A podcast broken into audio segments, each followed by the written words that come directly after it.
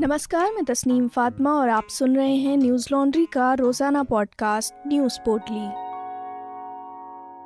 आज है 11 अप्रैल, दिन सोमवार। दिल्ली के जवाहरलाल नेहरू विश्वविद्यालय में रविवार रात एबीवीपी और लेफ़्ट सदस्यों के बीच मारपीट हुई, जिसमें कई छात्र घायल हो गए। इस मामले में दोनों पक्षों की ओर से आरोप प्रत्यारोप चल रहे हैं। एक पक्ष का आरोप है कि कावेरी हॉस्टल में नॉनवेज खाना परोसे जाने से रोकने को लेकर हिंसा हुई है। वहीं दूसरे पक्ष का कहना है कि सामने वाले पक्ष ने रामनवमी की पूजा रोकने की कोशिश की थी। अखिल भारतीय विद्यार्थी परिषद यानी एबीवीपी के सदस्यों का कहना है कि रविवार को रामनवमी के मौके पर यूनिवर्सिटी में साढ़े तीन बजे पूजा और हवन का कार्यक्रम रखा गया था। लेकिन वामपंथी संगठन से जुड़े छात्रों ने वहाँ पूजा नहीं करने दी। वहीं जवाहरलाल नेहरू विश्वविद्यालय छात्र संघ ने आरोप लगाया है कि एबीवीपी के सदस्यों ने मेस सचिव के साथ मारपीट की, साथ ही कर्मचारियों को हॉस्टल में नॉनवेज खाना परोसने से रोका। दरअसल जवाहरलाल नेहरू यूनिवर्सिटी के कावेरी हॉस्टल में रामनवमी और इफ्तार पार्टी एक साथ थी। इफ्तार पार्टी में नॉनवेज खाना भी रखा गया था। इसी को लेकर विवाद की बात कही जा रही है। नॉनवेज खाने को लेकर ही दोनों गुटों में जमकर मारपीट हुई, जिसमें कई छात्र छात्राएँ घायल हो गए। जख्मी छात्रों को नजदीकी अस्पताल में भर्ती कराया गया है। इस घटना से जुड़े कई वीडियो भी सोशल मीडिया पर वायरल हो रहे हैं। न्यूज़ एजेंसी पीटीआई ने पुलिस उपायुक्त मनोज सिंह के हवाले से लिखा है कि कोई हिंसा नहीं हुई है। यूनिवर्सिटी में एक विरोध प्रदर्शन किया गया था, जो खत्म हो गया है। यूनिवर्सिटी के अनुरोध पर हम अपनी टीम के साथ मौके पर तैनात हैं। हम शांति बनाए रखने की कोशिश कर रहे हैं। दैनिक भास्कर की खबर के मुताबिक ऑल इंडिया स्टूडेंट एसोसिएशन के अध्यक्ष और जे के पूर्व अध्यक्ष एनसाई बालाजी ने कहा कि जब उन्हें इस विवाद की जानकारी मिली तो उन्होंने डीन और वार्डन को कहा कि ऐसी चीज़ें नहीं होनी चाहिए। पसंद के अनुसार खाने की आज़ादी दी जानी चाहिए। शाकाहारी भोजन हमेशा होता है। बालाजी ने आगे कहा कि हमने देखा कि एबीवीपी के छात्र कावेरी छात्रावास के गेट के बाहर से पथराव कर रहे थे। उन्होंने महिलाओं के साथ दुर्व्यवहार किया और उन्हें शारीरिक रूप से भी प्रताड़ित किया। हमें किसी की प्रार्थना से कोई समस्या नहीं है एसएचओ वहीं खड़े रहे और कुछ नहीं किया। भगवान श्री राम के जन्मोत्सव के तौर पर कल देश भर में रामनवमी का त्यौहार मनाया गया। इस दौरान भव्य शोभा यात्रा और जुलूस निकालने की परंपरा है, लेकिन इस बार इन जुलूसों ने सांप्रदायिक रंग ले लिया। देश भर के चार राज्यों में सांप्रदायिक संघर्ष की खबर है।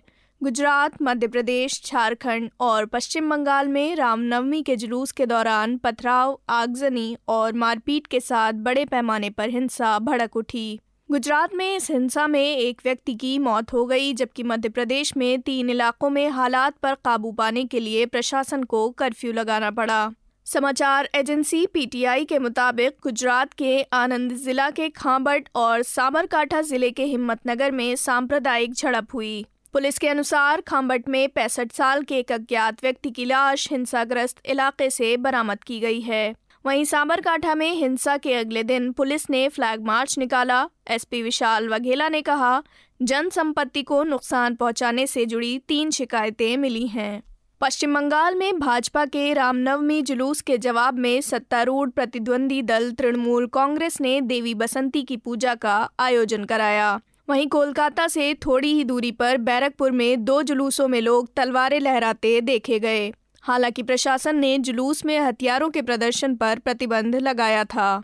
हावड़ा के शिवपुर में झड़प के बाद भारी पुलिस बल तैनात किया गया है। विपक्ष के नेता सुवेंदु अधिकारी ने आरोप लगाया कि पुलिस ने जुलूस निकालने वालों पर वाटर कैनन का इस्तेमाल किया। एनडीटीवी की खबर के मुताबिक झारखंड के लोहरदगा से भी रामनवमी के जुलूस पर पथराव और आगजनी की खबरें आई हैं। वहाँ भी कई लोगों के घायल होने की खबर है, जिनमें से तीन की हालत गंभीर है। शांति बनाए रखने के लिए शहर में भारी पुलिस बल तैनात किया गया है। मध्य प्रदेश के खरगोन शहर में जुलूस पर भड़की हिंसा के बाद शहर के तीन क्षेत्रों में कर्फ्यू लगा दिया गया। जुलूस के दौरान उपद्रवियों द्वारा किए गए पथराव और आगजनी की घटनाएँ हुई, जिनमें कुछ वाहनों को आग लगा दी गई। इस घटना के बाद प्रशासन ने शहर के तीन क्षेत्रों में कर्फ्यू लगा दिया है, जबकि पूरे शहर में धारा एक लागू कर दी गई है। पुलिस ने स्थिति को नियंत्रित करने के लिए आँसू गैस के गोले भी छोड़े।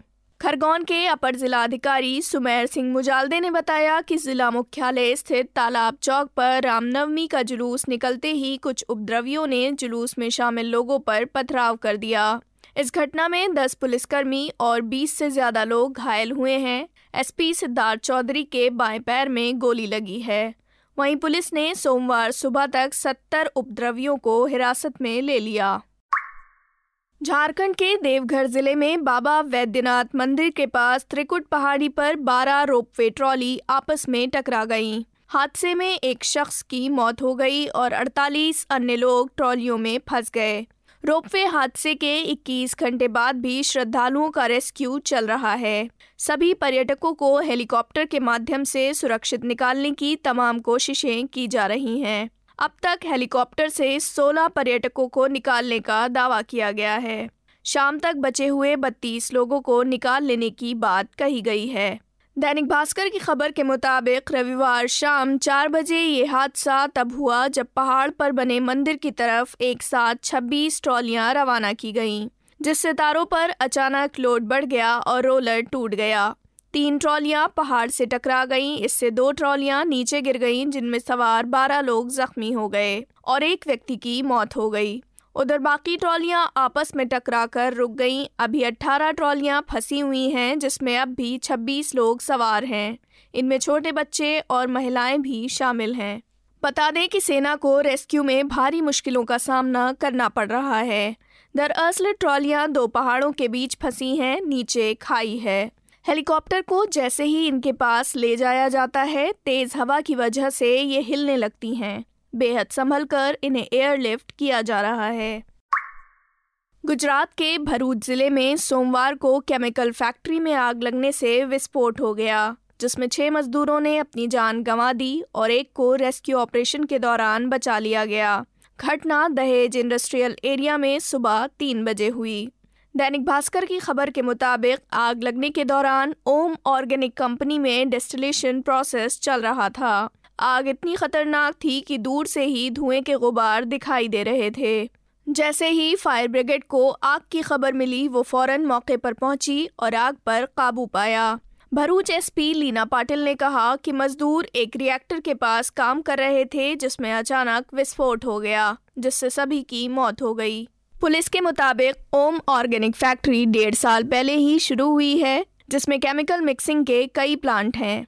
हादसे में मृतक परिवार के सदस्य वसंत वसावा ने कहा, हमें सुबह करीब चार बजे कंपनी से आग लगने के बारे में फ़ोन आया और कहा गया कि हमारे रिश्तेदारों के शव नहीं मिले हैं। लेकिन जब हम पहुँचे तो पता चला कि वे बॉडी ले गए थे।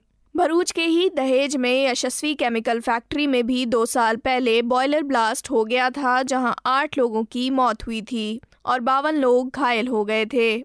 बीते साल फरवरी में भी भरूच में ही फास्फोरस बनाने वाली केमिकल फैक्ट्री में धमाके के साथ आग लगी थी। इस हादसे में 24 कर्मचारी घायल हो गए थे और पाँच लोग लापता। पाकिस्तान और श्रीलंका में राजनीतिक अस्थिरता जारी है। इमरान खान को प्रधानमंत्री पद से हटाने के बाद उनके समर्थक पूरे पाकिस्तान में रैलियाँ कर रहे हैं।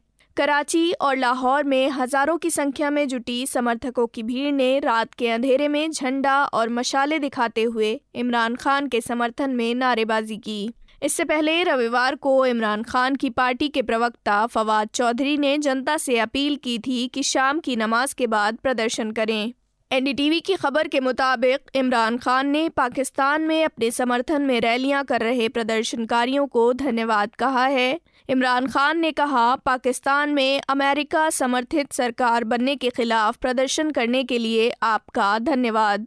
इससे पहले विपक्ष के नेता और पाकिस्तान मुस्लिम लीग नवाज़ के अध्यक्ष शहबाज शरीफ ने रविवार को खुद को प्रधानमंत्री पद के लिए नामित किया है, जबकि इमरान खान की पार्टी पाकिस्तान तहरीक इंसाफ के नेता और पूर्व विदेश मंत्री शाह महमूद कुरैशी ने भी इसी पद के लिए अपना पर्चा दाखिल किया। सत्तर वर्षीय शहबाज शरीफ तीन बार के पूर्व प्रधानमंत्री नवाज़ शरीफ के भाई हैं। अविश्वास प्रस्ताव हारने के बाद इमरान खान ने ट्वीट कर कहा, साल उन्नीस सौ सैंतालीस में पाकिस्तान को आज़ादी मिल गई थी, लेकिन सत्ता बदलने की एक बाहरी साजिश के खिलाफ आज स्वतंत्रता के लिए एक नई लड़ाई की शुरुआत है। ये हमेशा एक देश के लोग होते हैं जो अपनी संप्रभुता और लोकतंत्र की रक्षा करते हैं। इमरान सरकार के गिरने और नई सरकार के गठन से पहले पाकिस्तान में सुरक्षा बढ़ा दी गई है। बिना एनओसी के किसी राजनेता या सरकारी अधिकारी को देश छोड़ने पर रोक लगा दी गई है। वहीं श्रीलंका में विपक्ष के नेता सजित प्रेमदासा ने चेतावनी दी है कि राजपक्षे सरकार आर्थिक संकट का समाधान करे या अविश्वास प्रस्ताव का सामना करे। एबीपी न्यूज़ की खबर के मुताबिक, श्रीलंका में अब नई मुसीबत आ खड़ी हुई है।